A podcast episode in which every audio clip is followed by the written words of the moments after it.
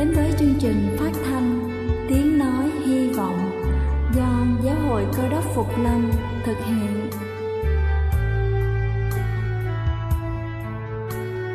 Kính thưa quý vị, Đức Chúa Giêsu trước khi Ngài về trời đã ban cho các môn đệ của Ngài một điều răn mới, đó là họ phải yêu thương nhau như chính tình yêu mà Ngài đã dành cho họ. Quả thật vậy thưa quý vị, tình yêu thương là một món quà vô giá mà Chúa đã ban cho nhân loại và đó cũng là thông điệp mà chúng tôi muốn gửi đến toàn thể quý vị. Nếu quý vị muốn tìm hiểu thêm về chương trình, về niềm tin hoặc muốn nghiên cứu về lời Chúa, xin quý vị gửi thư về chương trình phát thanh Tiếng Nói Hy Vọng, địa chỉ 224 Văn Đăng Lưu, phường 3, quận Phú Nhuận, thành phố Hồ Chí Minh hoặc gửi email cho chúng tôi theo địa chỉ tiếng nói hy vọng amogmail.com.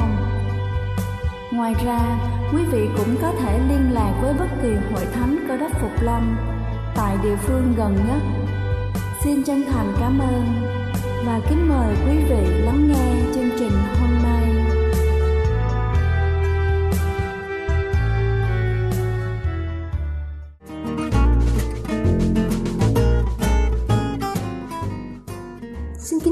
Vị khán giả thương mến, cầu xin Chúa luôn ban cho quý vị sức khỏe thật dồi dào. Kính thưa quý vị, người chân thật luôn sống đúng với tình cảm và lý trí của họ, bất chấp môi trường, hoàn cảnh xung quanh ra sao, họ có thể không được lòng nhiều người, nhưng họ là những người đáng tin tưởng nhất trên đời. Và hôm nay chúng ta sẽ cùng nhau tìm hiểu chính hành vi của người chân thật. Đầu tiên đó chính là họ không tìm kiếm sự chú ý sự chú ý khiến cho con người ta được công nhận sự chân thật không cần sự công nhận bởi họ có sự tự tin vào con người mình, hiểu mình là ai, cần gì và có năng lực ra sao. Họ có thứ mà ai cũng muốn, đó là niềm tin vào bản thân mình. Thứ hai đó chính là họ không quan tâm tới việc được người khác ưa thích. Người chân thật trân trọng bản thân, cho dù mọi người xung quanh có như thế nào, thích tính cách của họ hay không, họ cũng không ngại và sẽ thay đổi theo ý của người khác. Nếu người ta ghét họ họ chấp nhận nếu người ta thích họ họ càng có thêm sức mạnh tự tin mình là một thực thể duy nhất trên đời, không có người thứ hai và càng thêm tự tin. Thứ ba đó chính là họ không ngây thơ, họ thành thật với chính mình, thành thật với suy nghĩ và lời nói của mình. Không phải là người ngây thơ, họ ngây thơ nói ra mọi điều vì họ không hiểu rõ điều gì là tốt, là xấu, là đủ, là thiếu. Ngược lại, người chân thật nói ra điều gì? Đó là khi họ tin rằng sự thật là điều tốt đẹp nhất cho mọi người trong hoàn cảnh nhất định. Thứ tư đó chính là họ thoải mái trong vỏ bọc của chính họ. Có thể nói, mỗi người đều có một vỏ bọc của chính mình. Nó thể hiện con người bên trong của chúng ta, nhưng người chân thật thì có một cái vỏ bọc trong suốt. Thứ năm đó chính là họ làm những điều mà họ nói và nói những điều mà họ nghĩ vì họ tin sự thật là điều cần cho cuộc đời phức tạp này, họ thường dùng sự thật cho câu trả lời của mình. Tuy nhiên, họ nói ra một cách thông minh, đúng liều lượng và thời điểm. Đừng đánh đồng người chân thật là người thẳng tính, kém duyên. Họ trân trọng sự thật nhất trên đời, nhưng thông minh sử dụng nó. Lòng tốt cũng cần trao đúng hoàn cảnh. Thứ sáu đó chính là họ không cần quá nhiều thứ. Khi mà chúng ta tự tin thoải mái với chính mình, chúng ta không cần quá nhiều những vỏ bọc, tiện nghi để bảo vệ bản thân. Người chân thật thỏa mãn trong mọi việc họ làm, và họ tìm cách tìm kiếm hạnh phúc cho riêng mình. Đó là thứ hạnh phúc thật, chứ không phải là thứ hạnh phúc phù phiếm.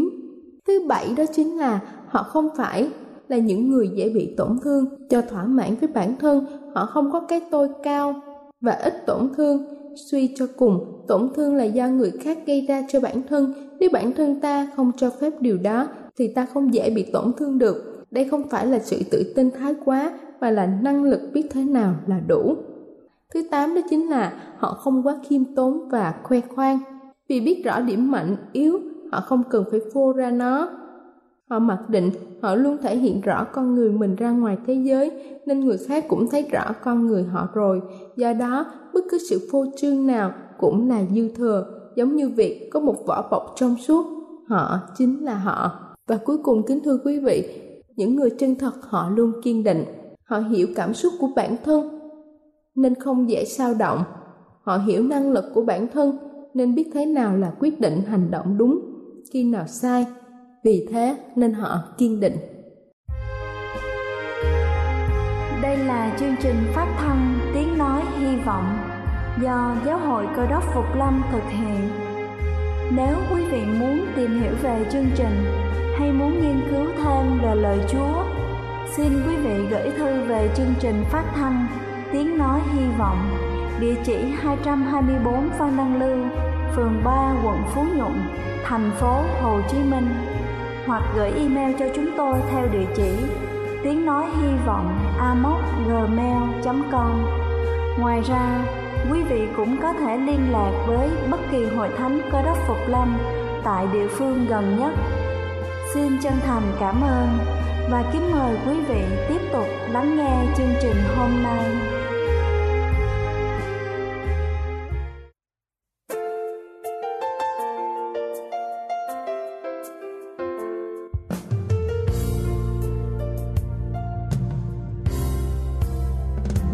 Kính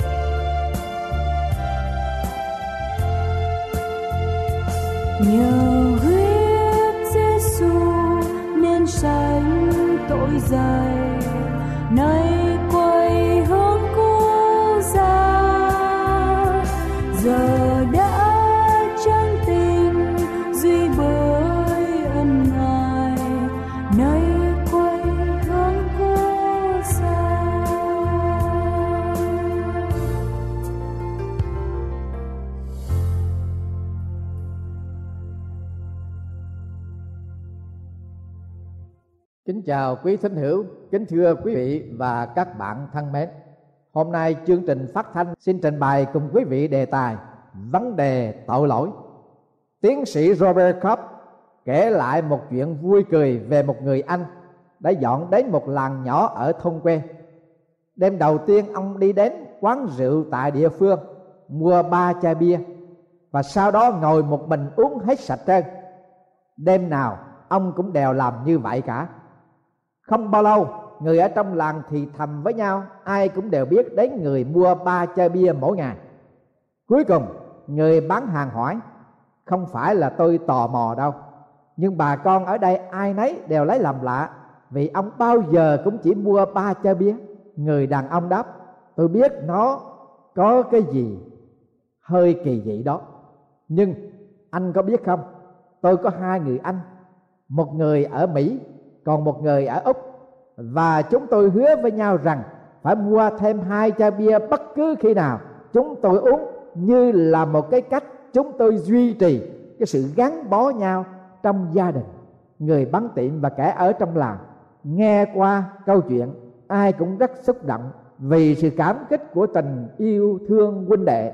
Và điều đó đã làm cho ông này đã trở thành một người nổi tiếng và gương mẫu về tình yêu thương nhau ở trong vùng.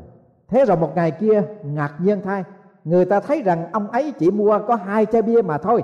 Có lẽ người ta nghĩ một ở trong hai người anh của ông ta chết. Nên người bán tiệm mới nói rằng, thưa ông, tôi thay lời cho cộng đồng ở trong làng. Tôi xin có vài lời chia buồn cùng ông. Người ấy đáp rằng, tôi không hiểu anh nói gì. Người bán hàng nói, khi chúng tôi thấy ông chỉ mua có hai chai bia, nên chúng tôi nghĩ rằng một trong hai người anh của ông đã qua đời. Người ấy giải thích rằng, hai người anh của tôi vẫn còn sống và khỏe mạnh, nhưng chỉ riêng tôi quyết định không uống chai bia của tôi, vì có hôm nay là ngày lễ phục sinh. Thưa quý vị và các bạn, quả thật, có những người chịu hy sinh lớn lao như vậy chăng? Tôi không biết có bao nhiêu người chịu hy sinh kiên an hay từ bỏ điều gì ở trong dịp mừng chúa phục sinh hôm nay tôi cũng không nghĩ rằng có nhiều người duy trì cái thói quen của người xưa đã thường làm. Nhưng tôi chỉ nghe được một người bảo rằng ông ta có thể bỏ những quyết định của ông trong năm mới vì cớ lễ phục sinh. Và đó cũng là một sự hy sinh lớn lao. Nhưng thưa quý vị, nếu eva và adam không nghe lời của con rắn, họ thận trọng về lời nói khuyến rũ của con rắn thì chắc chắn rằng cho đến ngày nay, thế giới của chúng ta không cần một sự hy sinh cần thiết nào. Chúng ta hãy nghe thánh kinh ghi chép như sau. Trong các loài thú đồng mà gieo ba đức chúa trời đã làm nên, có con rắn là giống quỷ quyệt hơn hết. Rắn nói cùng người nữ rằng, mà chi, đức chúa trời há có phán dạng các ngươi không được phép ăn các trái cây trong vườn sao? Người nữ đáp rằng, chúng ta được ăn các trái cây trong vườn, xong về phần trái của cây mọc giữa vườn. Trời có phán rằng, hai ngươi chẳng nên ăn đến và cũng chẳng nên đá động đến. À hai ngươi phải chết chăng? Rắn bàn nói với người nữ rằng, hai ngươi chẳng chết đâu. Nhưng đức chúa trời biết rằng hễ ngày nào hai ngươi ăn trái cây đó, mắt mình sẽ mở ra, sẽ như đức chúa trời biết điều thiện và điều ác. Người nữ thấy trái của cây đó bộ ăn ngon, lại đẹp mắt vì quý vì để mở trí không, bàn hái ăn rồi trao cho chồng đứng gần mình, chồng cũng ăn nữa.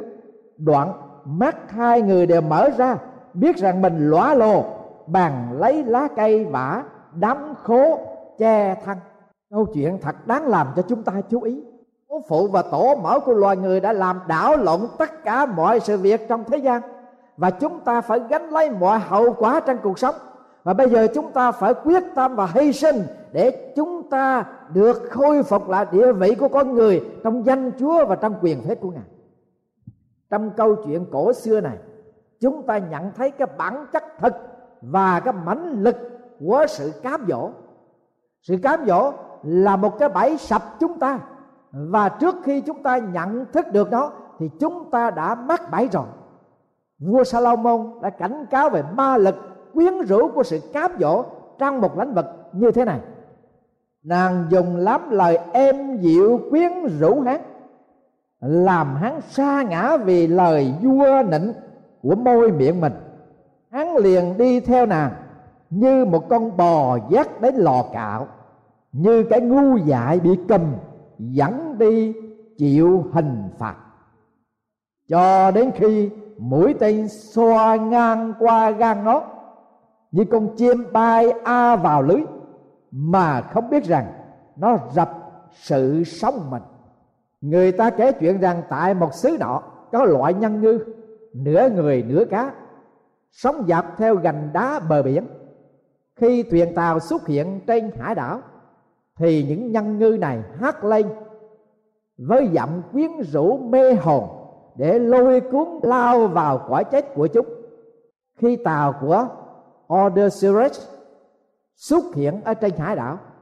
Thì thuyền trưởng ra lệnh thủy thủ phải nhét sáp đầy hai lỗ tai lại để thoát khỏi sự lôi cuốn quyến rũ ác nghiệt về những bài ca của loại nhân ngư. Để làm trọn điều này, ông ra lệnh thủy thủ trói ông vào cột bườm tà. Khi họ đi ngang qua hải đảo, để ông không thay đổi mệnh lệnh của ông. Quả thật là một người có sự khôn ngoan. Vâng thưa quý vị, tất cả chúng ta đều yếu đuối. Những chỗ khác nhau. Nhưng có điều là chúng ta đừng bao giờ muốn thử nghiệm chính mình với sự cám dỗ. Paul Harvey, nhà bình luận đài phát thanh và cũng là vũ quyền anh hưu trí Mohammed Ali, bảo rằng ông có một cái phương cách để tránh cái sự cám dỗ một cách hữu hiệu. Bất cứ ông đi đến nơi nào ông luôn luôn đem theo một hộp diêm quạt. Ali giải thích, khi nào tôi đi đến tham dự một party mà hễ tôi bị cám dỗ bởi một người đẹp nào, tôi liền lấy ra một cây diêm quạt quạt lửa lên, rồi đưa mấy ngón tay tôi vào ngọn lửa và nhắc nhở với tôi rằng, lửa địa ngục còn nóng đến gấp mấy lần hơn. Thưa quý vị và các bạn, hãy thải chúng ta đều có sự yếu đuối điều tốt hơn hết là đừng bao giờ đặt để chính mình vào sự phiêu lưu. Judith Vios bảo rằng, sức mạnh là khả năng để bẻ gãi một quả sô cô la làm bốn miếng với cái bàn tay không, và rồi chỉ ăn một trong những miếng bánh ấy thôi. Nhưng nhiều người trong chúng ta không có một sức mạnh được như vậy, bởi chúng ta sẽ ăn hết cả hộp và rồi nhìn xung quanh để mà tìm kiếm thêm nữa. Đừng bao giờ để chính mình đi vào trong con đường nguy hiểm. Chúng ta đã thấy trong câu chuyện cũ xưa này về cái bản chất thật và cái mã lực của sự cám dỗ, lợi hại như thế nào. Và chúng ta cũng sẽ nhìn thấy tội lỗi và sự hổ thẹn bởi sự cám dỗ đem đến tai hại là giường nào. Sau khi Adam và Eva ăn lấy trái cây, cái kết quả như thế nào? Mắt hai người đều mở ra, biết rằng mình lóa lồ bằng lấy lá cây vả, đóng khố, che thân. Kinh thánh cho chúng ta biết rằng, sự sỉ nhục và tội lỗi xâm nhập vào trong thế gian cũng bằng cách đó. Hạt giả John Bradshaw có lần đã xác định giữa tội lỗi và sự sỉ nhục như sau. Nhục nhã là cái vết thương ở trong trái tim ta. Và một sự khác biệt lớn lao từ trong cảm nghĩ của ta về tội lỗi. Tội lỗi nói, ta đã làm những điều sai. Sĩ nhục nói, có điều gì sai đối với ta? Tội lỗi nói, ta đã làm một điều lầm lỗi. Sĩ nhục nói, ta đã lầm lỗi. Tội lỗi nói, điều ta làm đã không tốt rồi.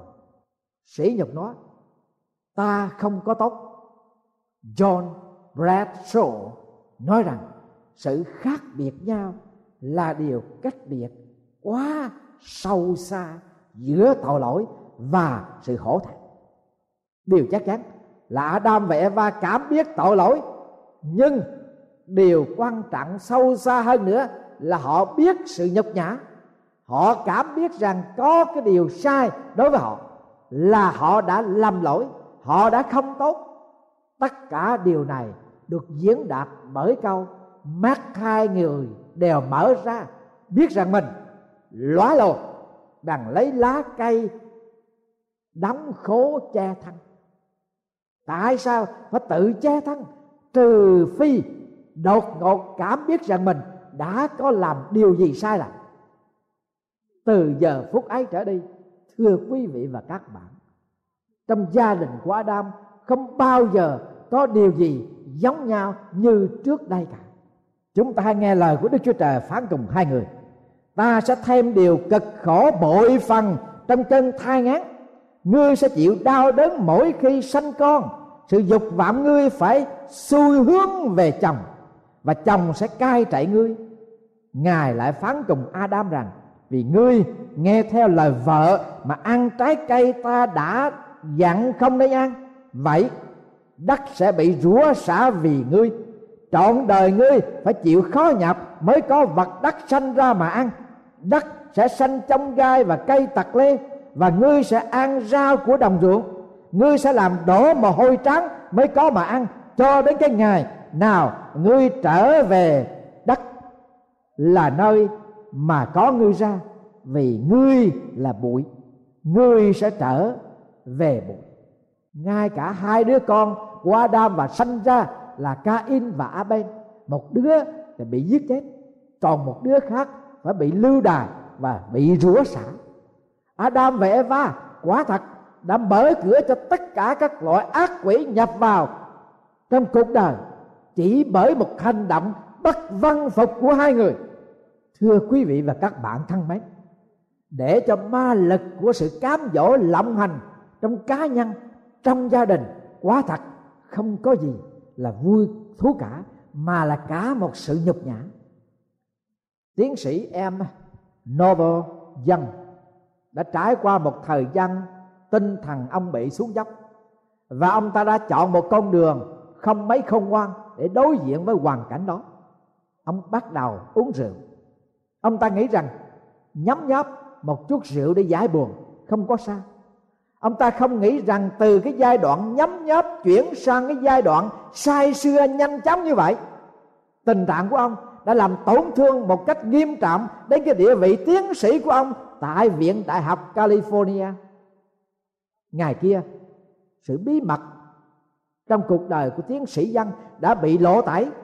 Ông lái xe trong lúc say rượu, ông tông vào một chiếc xe khác, làm cho hai người đàn bà chết tức tưởi.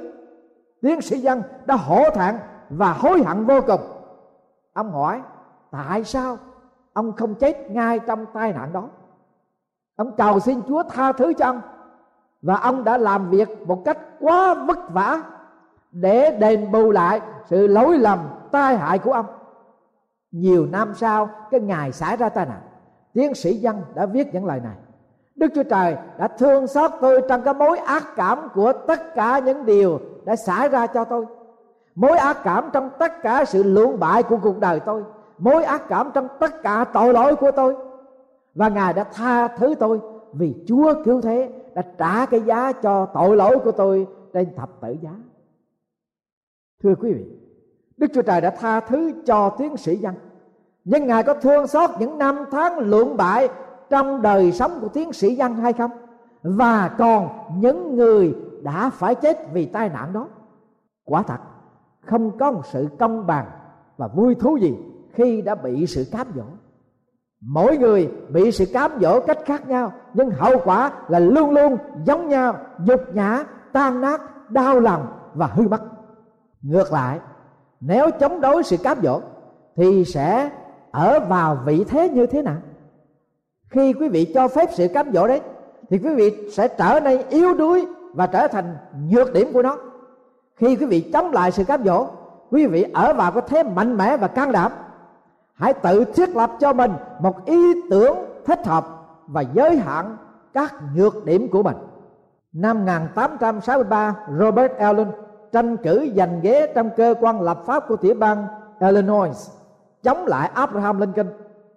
Allen chơi trò mánh bung chính trị, tố giác Lincoln bằng cách hạ nhục, nhưng lại chơi đòn đạo đức giả là sự tố giác đó. Ông ta không muốn bôi xấu địch thủ chính trị của ông bằng cách miễn công khai trưng dẫn bằng chứng. Làm như vậy để phơi bài được cái đặc tính của đối thủ ông cho người ta đi đến chỗ nghi vấn. Nhưng linh kinh không bị Ellen hạ bệ được bởi vì ông linh kinh đã không có điều gì phải che giấu. Linh kinh viết thơ cho Ellen yêu cầu ông, phải trưng dẫn bất cứ bằng chứng nào có tai hại cho thanh danh của người lãnh đạo quần chúng. Nếu không có bằng chứng, ông Ellen sẽ là người phản bội đối với cái sự trọng nể của quốc gia ông. Thưa quý vị, khi quý vị không có cái gì bí mật, quý vị sẽ không có gì phải sợ hãi cả. Một lỗi lầm nhất thời trong giá trị của quý vị có thể trả giá cho mọi sự nó thường xảy ra đối với những người thông minh và những người thành công hơn những người bình thường như quý vị. Sự cám dỗ có đầy dãy mãnh lực quyến rũ thu hút và cái mãnh lực của nó quá mạnh so với một cá nhân chống đối có giới hạn. Cho nên chúa phán, hãy phục đức chúa trời, hãy chống cả ma quỷ thì nó sẽ lánh xa anh em. Sự cám dỗ đem lại sự hư hoại cho cả một cuộc đời. Chống lại sự cám dỗ, đạt để quý vị vào một ưu thế mạnh mẽ. Phước thai, đức chúa trời đã cung ứng cho chúng ta một phương pháp hầu cho chúng ta được thứ tha và làm lại cuộc đời. Nếu bởi tội một người mà sự chết đã cai trị bởi một người ấy, thì huống chi những kẻ nhận ăn điển và sự ban cho của sự công bình cách dư dật, họ sẽ nhờ một mình Đức Chúa Jesus Christ mà cai trị trong sự sống là dường nào chúng ta có thể được thoát khỏi gánh nặng của tội lỗi và không còn gánh nặng của sự sỉ nhục nữa vì tại chân thập tự giá đã có sự trả giá của Đức Chúa Jesus Christ cho tất cả mọi tội lỗi và sự sỉ nhục của chúng ta. Trước đây chúng ta có đề cập đến Odysseus và thủy thủ đoàn của ông có phương cách lạ lùng để chống lại những lời ca quyến rũ của nhân ngư. Trong một trường hợp khác, khi tàu của Orpheus đi ngang qua hải đảo, ông ta ca một bài hát với giọng điệu tuyệt vời và linh cảm làm cho các thủ thủy nghe đến thì quen cả giọng quyến rũ của nhân ngư. Thưa quý vị tôi hy vọng rằng mùa phục sinh năm nay nếu quý vị sẵn sàng để Đức Chúa Jesus Christ đạt vào tâm hồn quý vị bài ca mới đến nỗi sự cám dỗ sẽ không kêu mời với cái ma lực quyến rũ của nó. Đức Chúa Giêsu ngài đã chết thế cho tội lỗi của chúng ta và ngài đã sống lại như lời kinh thánh đã phán dạy. Vả vì chính mình ngài chịu khổ trong khi bị cám dỗ, nên có thể cứu những kẻ bị cám dỗ vậy. Vô lẽ, mùa phục sinh năm nay, quý vị lại không sẵn sàng để mời ngài ngự vào trong tâm hồn của mình, trong cuộc đời của mình, để cắt lấy tội lỗi và sự sỉ nhục của tội lỗi, khỏi tâm hồn của quý vị chăng? Đức Chúa Giêsu đã chiến thắng sự cám dỗ, chiến thắng ngay cả sự chết, và ngài đã sống lại. Ban cho chúng ta có quyền phép để chiến thắng sự cám dỗ, và chúng ta sẽ không bị chết mất vì cái tinh thần phục sinh của ngài sẽ phục sinh chúng ta trong cái ngày mà ngài sẽ trở lại trần gian này để chúng ta được sự cứu rỗi là sự sống đời đời trong nước vĩnh sanh của ngài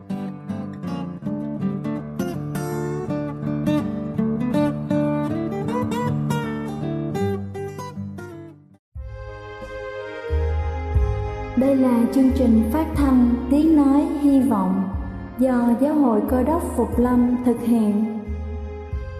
Nếu quý vị muốn tìm hiểu về chương trình hay muốn nghiên cứu thêm về lời Chúa, xin mời quý vị gửi thư về chương trình phát thanh Tiếng Nói Hy Vọng, địa chỉ 224 Văn Đăng Lưu, phường 3, quận Phú Nhuận, thành phố Hồ Chí Minh hoặc gửi email cho chúng tôi theo địa chỉ tiếng nói hy vọng gmail.com Ngoài ra, quý vị cũng có thể liên lạc với bất kỳ hội thánh cơ đốc phục lâm tại địa phương gần nhất. Xin chân thành cảm ơn và hẹn gặp lại quý vị trong chương trình lần sau